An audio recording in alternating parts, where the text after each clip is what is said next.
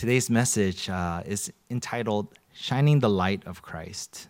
And what does it mean for us to shine the light of Christ, right? And that's the question I want to start us off here this morning is what does it mean to shine the light as a Christian? Right? Because there's so many misunderstandings that are tied to this where sometimes we feel like oh, we have to be loud because the world is loud. or we have a misunderstanding thinking that we need all the answers before we can give an answer. Or some people think, oh, we have to be political because the world's political.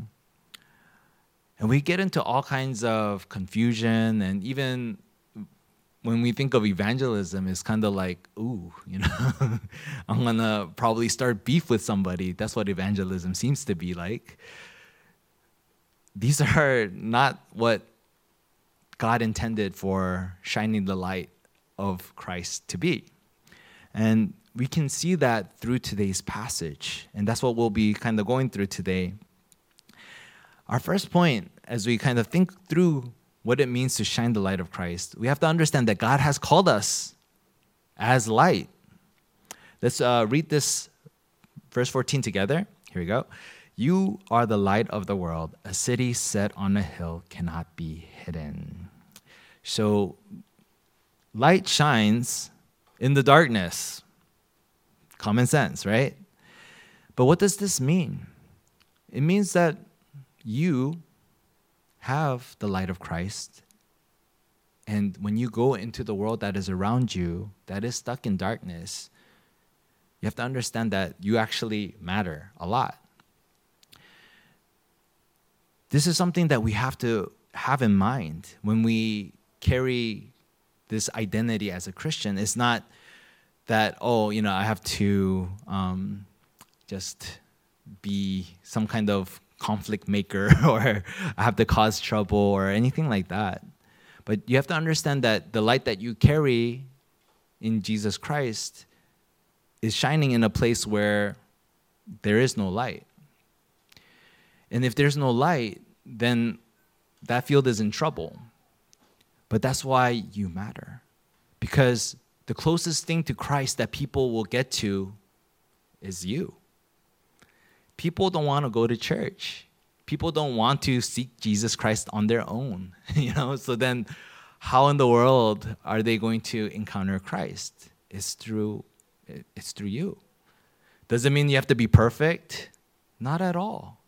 That's another misunderstanding. Oh, I can only be a light of Christ once I am perfectly Christian. False. So many people that I know have been hurt by that. Like in terms of, oh, I have to be. I, they say like, oh, I, I don't tell my coworkers I'm a Christian because they expect blah blah blah, or I don't want to put that kind of pressure on myself. And I'm like, it's okay if you if you are not not completely right, that is fine. I think it makes more of an impact when people can see that there's a process going in your life more than you being perfect. You being perfect will actually, you know, push people away from you. it's the fact that you're imperfect, but you have the perfect God within you that makes this a witness. It's not that you have to be perfect so you matter. And it says that city set on a hill. When you see a city that is bright and shining, do people people go like, uh, I don't want to go there? no, you, people are attracted to the city. And this is something that we have to understand. There's an attraction to this gospel that we have but people make it into something that it's not, right? And we have to understand that we are people that have something of worth. And this is something that we have to understand that what we have, what we possess in the gospel, is an answer that the world actually needs. It's just that we haven't unpacked it in our lives. We haven't, you know, personalized it to the point where we don't know how it looks like day to day. We, we know how it looks like on Sunday when we're around fellow believers, but we don't know how it looks like on Monday when I go to work or when I get to class or when I get to, you know, my next appointment or what, what have you.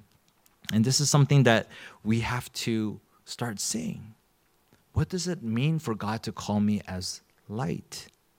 And this light shouldn't be hidden because there is an attraction to it. We're not to be hidden. Let's read verse 15 together. Here we go.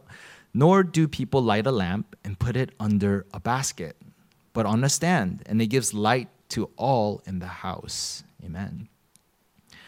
How is light made useful? When it shines towards the darkness, right? But the problem is, light is shining towards light. if you shine a flashlight at somebody that's flashing a flashlight back at you, what are you guys doing? it doesn't doesn't really make an impact, right? You're actually maybe wasting the battery that way, right? It only makes sense when you shine the light where it is dark.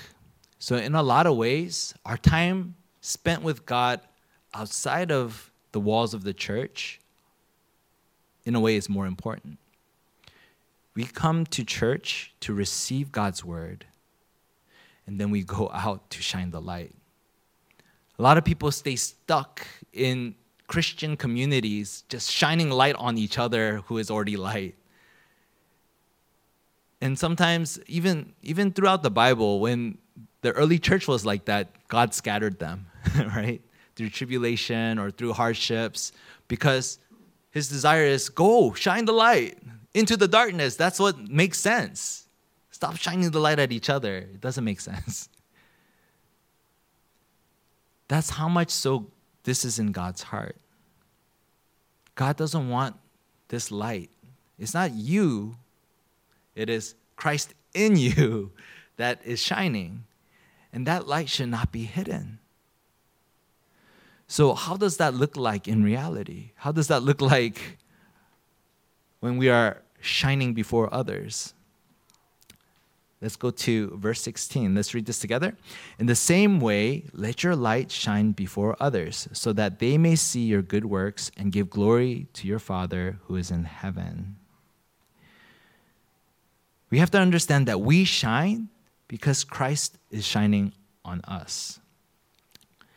Um, and that's what we see throughout the Bible. We see that Christ, he says in John 8 12, that he is the light and he has given, given us this light, which is the light of life. And because we have this light of life, this is the same light that we see in Genesis 1 3. The light of creation is working in us so that we can bring life to dead places, to bring life to hearts that are dying around us. We have to look at what Jesus did. What did he do? He did the work to break down this pattern of darkness, this separation from God, being stuck in sin and under Satan's authority. Did Jesus go to the people, the sinners, and go, You're going to hell, you're going to hell, you're going to hell, like, you're, you're never going to change. What's wrong with you? Was that Jesus' ministry? Not at all. He went to the sinners, he ate with them, and he gave them good news. What was that good news? You don't have to stay stuck in sin. You don't have to allow sin to be your identity. You have a greater identity. He was giving them a way out of sin because that part of society was made stuck to just continue in that way, continue living in sin, continue to be kicked out. But Jesus came to give good news. You're not there to remain there in sin. This is the way out. It's through me that you can break break through to God and have a relationship with Him. It's through me that you can break through sin, through me that you can overcome Satan's lies. That's what Jesus was showing to his field. And what takes place is genuine worship, right? Just like the verse that we read. This, the second part of it, so that they may see your good works and give glory to your Father who is in heaven. Good works doesn't necessarily mean just, you know, feeding the poor and all that stuff. Because there's a lot of non Christian organizations that are doing that, right? But what does good works actually mean? It's this work of sharing life with those who have no option, who have no, who feel like their backs are against the wall. When you start to receive answers, when, when you're stuck in that kind of circumstance and situ- situation, genuine worship starts to take place. Where it's not, I'm worshiping because I am a Christian and that's my duty, but it becomes a time of thanksgiving, a time to give thanks to God. And what ends up happening is you're building this genuine faith, genuine relationship with God. We have to understand we need help. And so we need the right perspective. And sometimes that's hard, especially when we see our limitations. And there are parts of us where, like, I don't think I'm ever going to change. Or that part of me is not going to change. Or it's not going to improve. Or we might say that about somebody else. They're never going to change. They're never going to improve we have to understand we need help to have the right perspective. I had this uh, conversation last night because I went to a wedding and I met a person that I haven't seen in, I don't know, three years. So this person, uh, she is an encourager. Uh, there's no like English equivalent that really makes sense, 권사님. um, but it's like an encourager, which is a church officer, or some people call them senior deaconesses. So um, so I, I, had a great conversation with her, and we were catching up, and she told me a very heartbreaking story, um, where her daughter, youngest of three kids, um, she had some health issues, and they couldn't figure out what it was, and she went to get, you know, um, that traditional Korean uh, medicinal herbal, you know, hanyak, and um, trying to figure out what's wrong. And in doing so, the condition of her daughter was getting worse. And um, the person that was giving the medication was saying, you know, just wait, it'll, it'll do its thing. And the more they waited, the worse it seemed to be getting. So she took her daughter to the emergency room, and uh, they discovered that she has type 1 diabetes, um, which is for those who know, it's, it's serious. Uh, type 2, it, you can kind of work it out through diet and stuff like that. But type 1, you can, you can if, if your sugar levels are too low, you, you'll, you'll die. Like, or if your sugar high level is too high, it, it messes with your health. And this little one, you know, um, like in elementary school, she's struggling with this. And the doctors told her, if you come like two hours later, she could she could have died.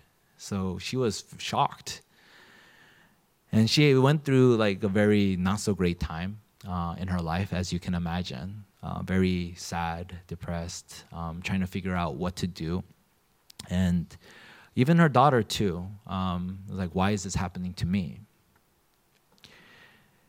And through a through a retreat, through a time where um, the daughter got to just, you know, kind of get away from life a bit,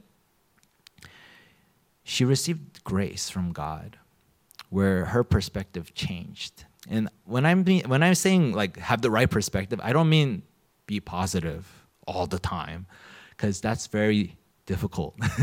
and you get burnt out trying to be positive all the time. But there's something that God showed her, this daughter, uh, of this encourager. And while this encourager, this Quinceañera, was in a lot of disbelief and like you know hurt by the whole situation, her daughter said something that really changed everything. Where she's like, "Mom, I think I know why. You know, I'm I'm you know that God allowed this to happen. There are people. There's a lot of kids in that emergency room that are more sick than me." And I didn't see them before and I, I, I can start to see where God is leading me towards. And once she heard what her daughter was saying, this little kid, she was like that disbelief that was in her heart melted away. And yes, it's an ongoing process. And you know, there's going to be a lot more challenges that come their way. But they're but they have the right perspective. There's so many people that are completely well. They don't have type 1 diabetes, but they are miserable without hope. What's the point of great health if you're miserable on the inside? What's the point of having great wealth if you're miserable deep down in your soul? These material things are worth very little when you don't have an answer to these spiritual and mental problems. Though this life is young and the problem is big, she has purpose. She has a reason to live.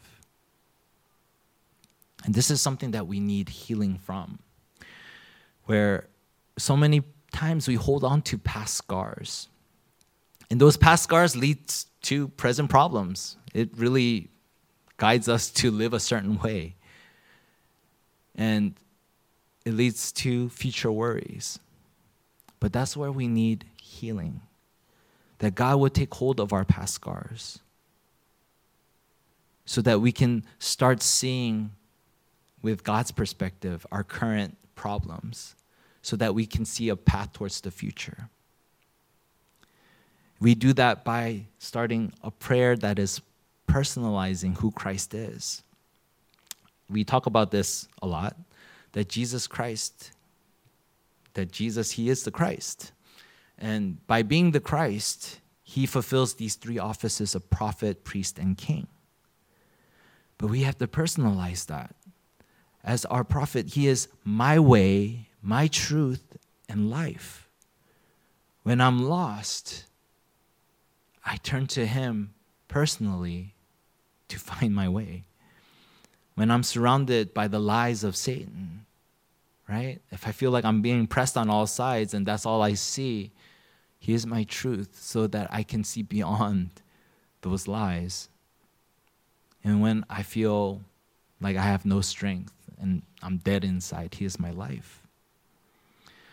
As priest, I trust in who God is to give my sins to Him. And He is my forgiveness. And it's me trusting in that forgiveness. It's not a conditional forgiveness in terms of, you do this for me and then I'll think about it. you know, it's a forgiveness that comes through that relationship with Christ. But that forgiveness is given to you, and we have to take it. And build that relationship with Christ through that forgiveness. And He is my King who has given me authority to start fighting back against what Satan is doing, the lies that we see culture falling into. Um, we need to fight for our field.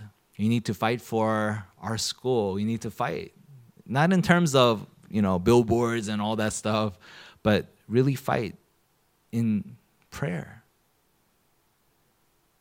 we need to see what the state of our workplace, our school actually is. So like, what are people struggling with?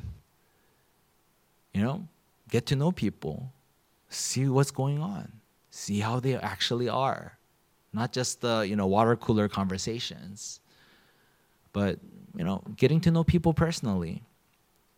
And in doing so, God gives us wisdom. God gives us the word that is needed at the right time to share good news with people that are around us. That's the type of church that we need to be. A church that, yes, we're gathered here, but we're gathered here to take the word to see the fulfillment of it.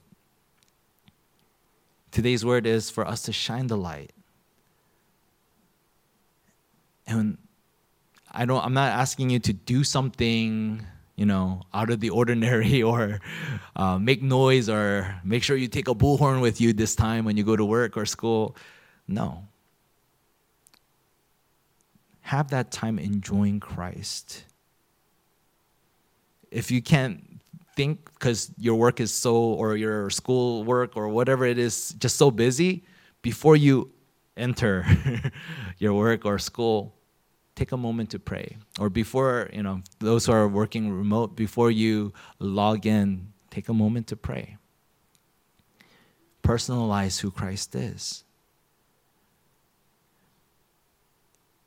And really ask, God, what is it that you want me to do today? Or what are you showing me today? as we start tackling our today, we start to see our tomorrow. And that's something that we are building towards. Seeing how God is leading us as a church, how God is leading us as uh, families, you know, that are building this church, as you know, His individual sons and daughters. And that's what we're building. Um, is that right perspective? to be answers to those who really need uh, this gospel.